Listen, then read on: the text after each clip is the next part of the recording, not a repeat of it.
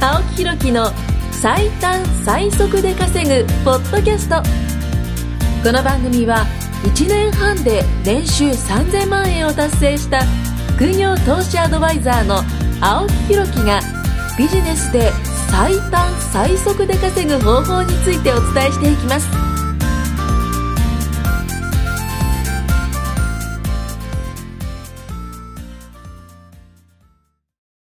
青木ひろきの最短最速で稼ぐポッドキャストイエーイよろしくお願いしとうことでまはい、今日も赤池さんに来てもらったんですけども、はいまあ、赤池さんまだ若いですが、す。いやいや。ね、25歳なんですけども、はい人生でねう、ん一度もスノーボードをやったことがないと。ないですいうことをね、はいまあ、ちょっとこう、合間にね、聞いたんですけども、はいはなんでやったことないんですかいやーなんか、スノボって大学生とダメ、かス、ノボーじゃないの。スノーボード。スノーボーうドんスノーボードは、その大学生とかが、とかやりたいなとかって年頃じゃないあですか。若い感じ、そう。で、あ、も若ういじゃん。いや、じゃあそういうことじゃなくて、そのみんながやってることをやりたくないんですよ。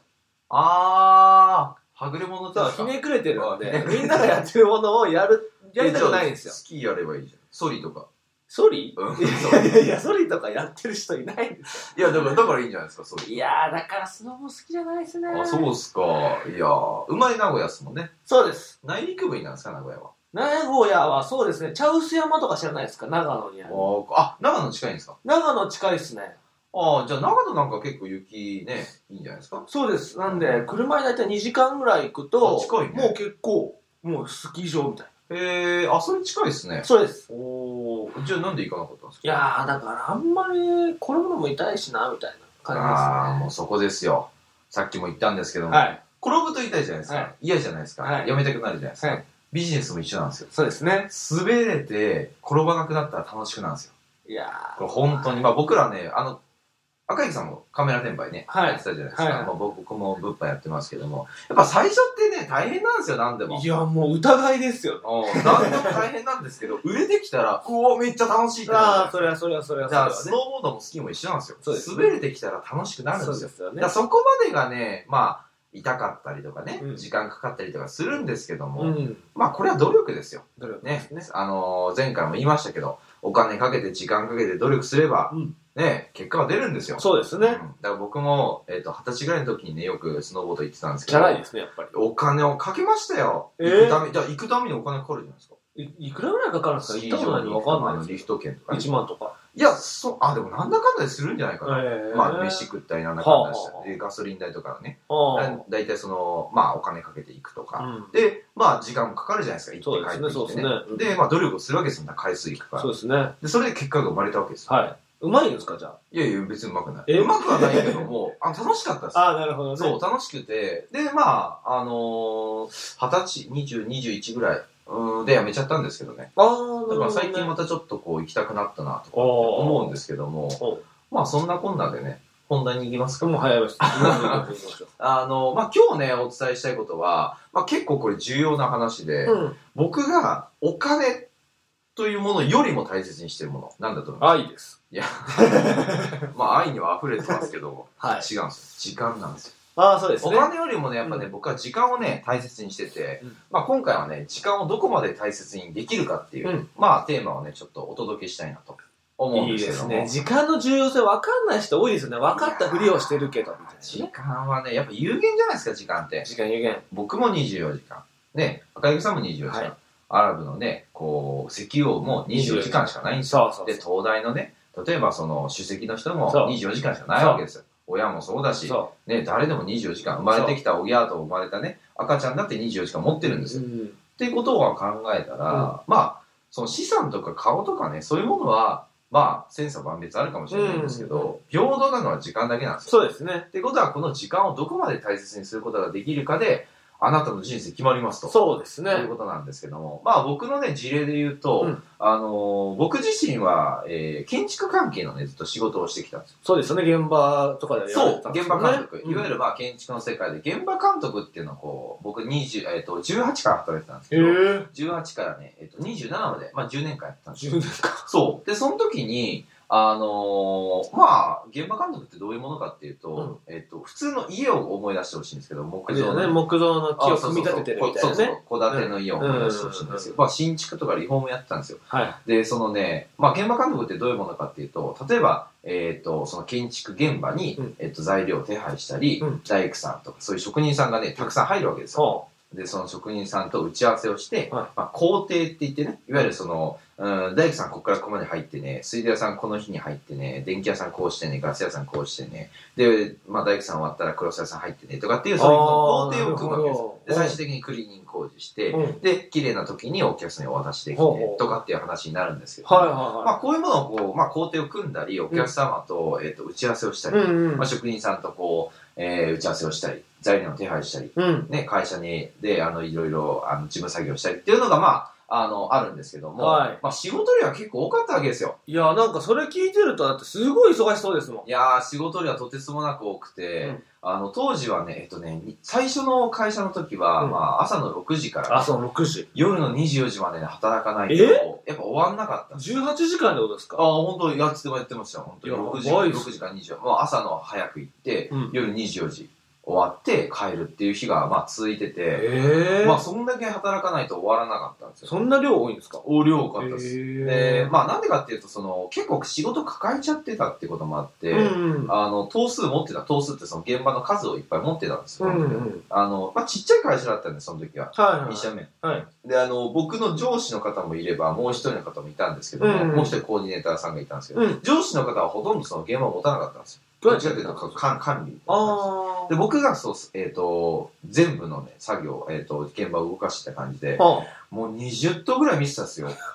まあだかえ、そら、れって、うん。どどれぐらいの期間で20頭なんですかえっ、と、1頭終わるのに3ヶ月ぐらいかかるんですよあでその3ヶ月ってのはこうずれてくるのね。例えばあそう今で日すねは、うんえっ、と、まあ、上等って言って、いわゆるその、えっ、と、まあ、胸木って言って、いわゆる一番、屋根の上の一番高いところの木のことを指すんですけど、はいはそれが上がると、まあ、その上等式っていうのがあって、そこから大体3ヶ月ぐらいかかうるん。するんですけど、うんまあ、そういうものがこう、どんどんどんどん始まってくるんですよね。は始まってきて終わってきて、始まってきて終わってきてって感じになってきて、で、あの、まあ、合わせるとまあ20度ぐらいになったりするときは、はいはい掛け持ちでね、ういんはい。やばいな。一日でその回ることはできないから、まあ、2日に1回とか3日に1回こう回るようになるんだけど、はいその工程表もうん雨が降ったりね、うん台風が来たら、ね、確かに。こう、外回りの、休みとそう、かねうんあの、工事なんかはストップしなきゃいけないし、はあまた、こう、入れ替えなきゃいけないし、まあ、やっぱ大変だったんですけど、まあ、そんなこんなでね、かなりのね、仕事量があったわけですよ。はいはただ、その時に時間効率とね、時間の大切さっていうのを、まあ、あんま分かってなかったんですよ、僕。正直な話。い。うんまあ、がむしゃらにやってたっていうと感じにかく、とわにかくまあ若いんでね。そう、来た時に、バーッともう頑張るしかねえみたいな感じでやってたんですけど、 まあでも時間効率っていうのをね、もっともっと大切にしようっていうことを知ってから、うんまあ嘘のように残業がなくなったんですよ、こえ、れ。それっていつぐらいからなんですかえーっと、僕がね、えっと、1社目終わった後、1社目はもう大変すぎて、うんまあ正直僕の人生のこと考えて、まあこの会社でずっとやっていくのは難しいかなと思って1社目辞めたんですよね、は2社目に行った時に、2社目もね、しょ正直ちょっと大変だったんですけど、その時は、まあ、嘘のように残業なくなったあ。んですよへえ。最初はちょっとやっぱし、その、入った当時は、まあ、あの、いろんな職人さんとね、顔合わせたりして、うんまあ、そこで、こう、信頼関係を、うんまあ、築いていく中では、まあ、ちょっと大変だったんですけど、う気づいてからはね、かなりね、残業なくなったっすね。へえ。何が違うんですか、そことそこって。ここがですね、秘訣があるんですよ。あ、よくぞ聞いてくれました。その秘訣に関しては、まあ今僕の手元にもあるんですけども、はい僕よくこれ使ってるじゃないですか。これね。これなんですかこれ。これはですね、ストップウォッチ。ストップウォッチですよ。僕よくね、ストップウォッチをね、使って、確かに。どの作業がどれだけの時間を要するかも徹底的に調べたわそけで。うですすね、ご飯食べてる時とかトイレとかもストップウォッチで青木さんやってるんで。僕やってたんですよ。そうです当時はね。そうですもうあのね、うーん、気違いのようにね、ストップウォッチ、ストップウォッチタイマーみたいな感じです、自分が。最速で食べるってことですかいやいや。やいやいや、この、例えば今話してる作業、あはい作業っていうか、このポッドキャストの収録が何分かかるのかなとか、あっあ、ていう把のをこ握うに使把うっ握てこと把ね握把握なるほどこのね。作業っていくつぐらいまあどれぐらいの時間を要するのかっていうのを調べたんですよ朝会社に行く時間、うん。えっ、と会社から現場に出る時間現場から現場に移動する時間おえっ、とまああとはこの作業例えば、うんと事務処理の作業で例えば請求書の見直しをする作業でうんどれぐらいかかるか1件に対してどれぐらいかかるかとかもう徹底的に調べたわーけでいすや、それ調べすぎです。で、そうすると、何が起こ思っね、起こったかっていうと、まあ、自分のですよ、はい。あの、まあ、無駄な時間っていうのがね、明確になった。確かに、それはそうかもしれないですね。あ、これにこんな作業時間かかってるんだうんっていうところが、やっぱいくつも出てきたわけですよ。うん。じゃあ、例えば1分とか3分とか10分とか、うんそのタスク、えっとね、えーなんて言ったらいいかな。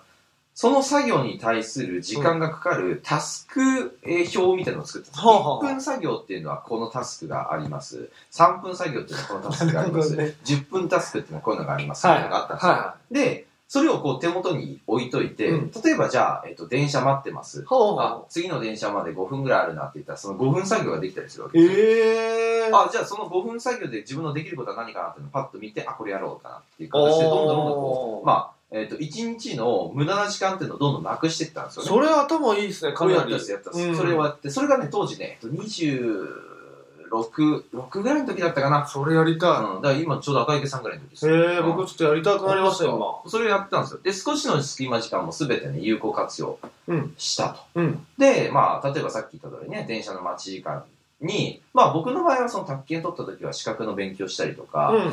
移動時間にね、何分かかったかっていうのをこう測っておいて、あのーまあ、隙間時間ができたら、それを、まあ、さっきのタスク表をね、うんこなしたりとか、うんあと現場、いわゆるその工事現場ですよね。はいはいはいまあ、仕事場で人と話してるとき、うんまあ、何分ぐらいかかったのか、この大工さんと話したのはどれぐらいかかったのかなとか、へえ。っていうのをこう全部、あの、もうメモ取ってたんですよ。メモ、こメれモ。はすごいな。めちゃくちゃメモ取うって、ん。で、そこで、まあ、ある程度、スケジュールを組むことができたんですよ。そうですね。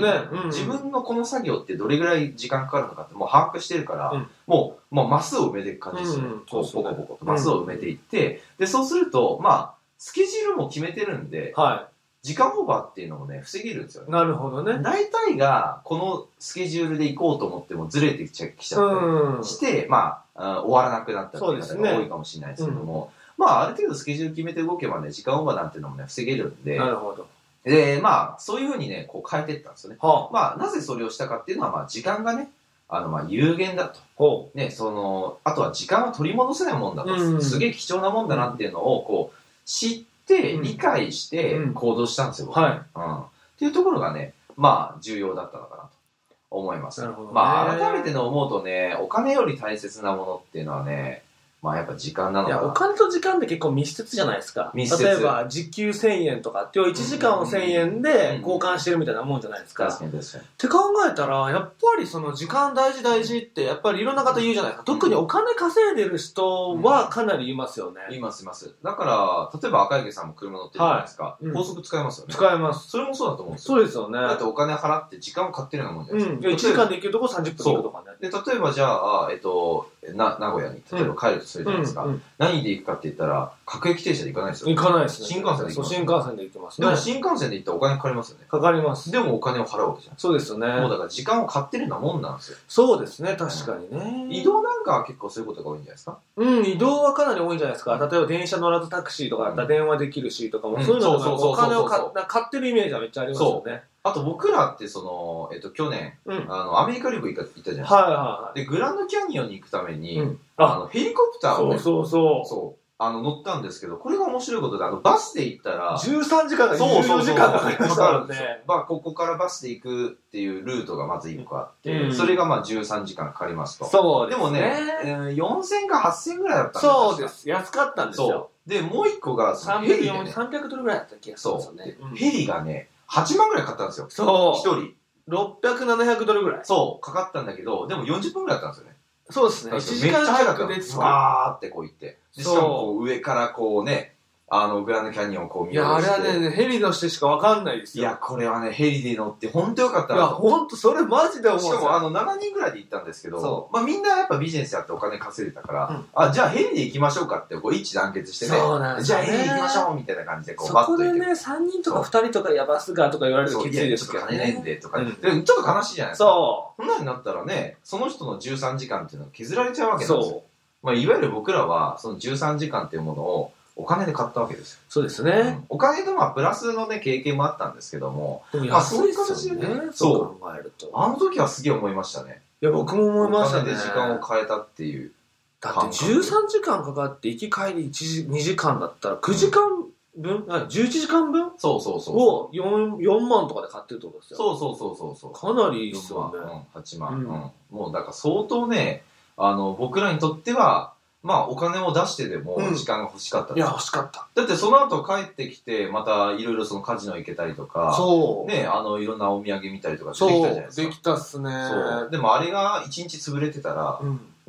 あの、もう疲れちゃうしじね、ゃあ、疲れちゃいますよね。って考えたらやっぱ時間っていうものがねどこまで大切にできるかこれが結構重要なのかなと思うんですうよ、ん。会社員の方とか、あんまりそういう発想がないですね。そうなんちょっと。そうだからまあ僕はねこの最短最速で稼ぐポッドキャストということなんで、はい。今例えば、まあ、何か副業しようとか、うんまあ投資をしようとか悩んでる方いうんると思うんですけど、悩んでる時点でもったいないと思うんですよスタートしたいとい。やだって時間がもったいないじゃないですか、まあ、そうですね。ここまで僕は話しっていうて、か、いやーちょっと時間、まあかかるけど、ちょっと自分で頑張っていますみたいな方がたまにいるんですけども、うん別にいいんですけど、うんいいんですけども、結果出ますかって話なんですよ、そんなんで。そうですね。うんあとなんか悩んでたりとか、その本で見たりとか、うんなんか動画見て学ぶとかね、サイト見て学ぶぐらいだったら、できてる人にもう聞いた方が、聞いて圧倒的に早いですよね。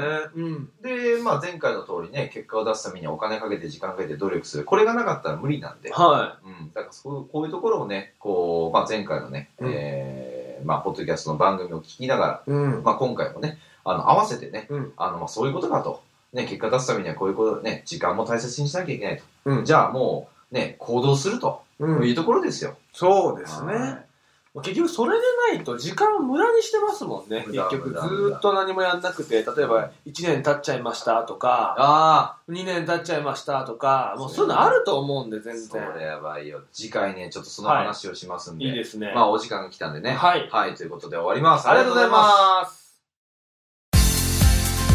今回も青木ひろきの最短最速で稼ぐポッドキャストをお聞きいただきましてありがとうございました番組紹介文にある LINE アットにご登録いただくと無料面談全国どこにいても学べる有料セミナー動画のプレゼントそしてこのポッドキャストの収録に先着で無料でご参加できますぜひ LINE アットにご登録ください